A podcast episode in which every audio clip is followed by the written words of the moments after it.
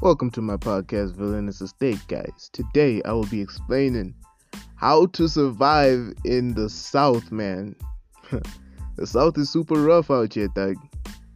But I made a full fledged checklist, like, on how to survive here, right? Rule number one never flash your money. Bro, I legit mean that, like, if you get change from a shop, right? You gotta put that in your pocket the minute you get it. Cause niggas walking out here, right? They're gonna be looking at you like they're hungry. And trust me, dog, they are. They most definitely hungry for that cash. Rule number two count your change the moment you get it. And wait, you thought the shop owners weren't gonna take your money too? Bro, even the shop owners want to rob you out here. Like, you gotta be smart in these streets because they gonna snatch that shit, right? Find out that you seven ran down before you even get home, dog. And when you gonna go back telling them that you ain't got that you got less change, man, forget that. You ain't getting your change back. Rule number three. If you see somebody sketchy, they probably are. Bro, again, everybody trying to rob you or kill you in the South. If he ain't your friend, don't fuck with him.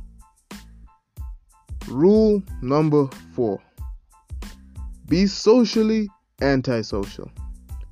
Now, this has to be one of the most important rules to follow, Doug. Just because if you social with the right people who offer you protection, not for free, but just because they like you, you're sorted, fam. You're done. You you you you're golden, dog. Like it is what it is. You you're good. Plus, everybody in the South, right, don't like people who talk a lot, right? And I mean it like you can greet the people who protect you and shit. You can greet the people who you know. You can chill with them too, right? But if you're gonna chill with them and you keep to yourself and you ain't exposing shit because niggas don't like snitches, right? Use golden. And rule number five keep your cellular at home, doggy. I mean, like your device, keep it at home. That's the five first rules of surviving in the South.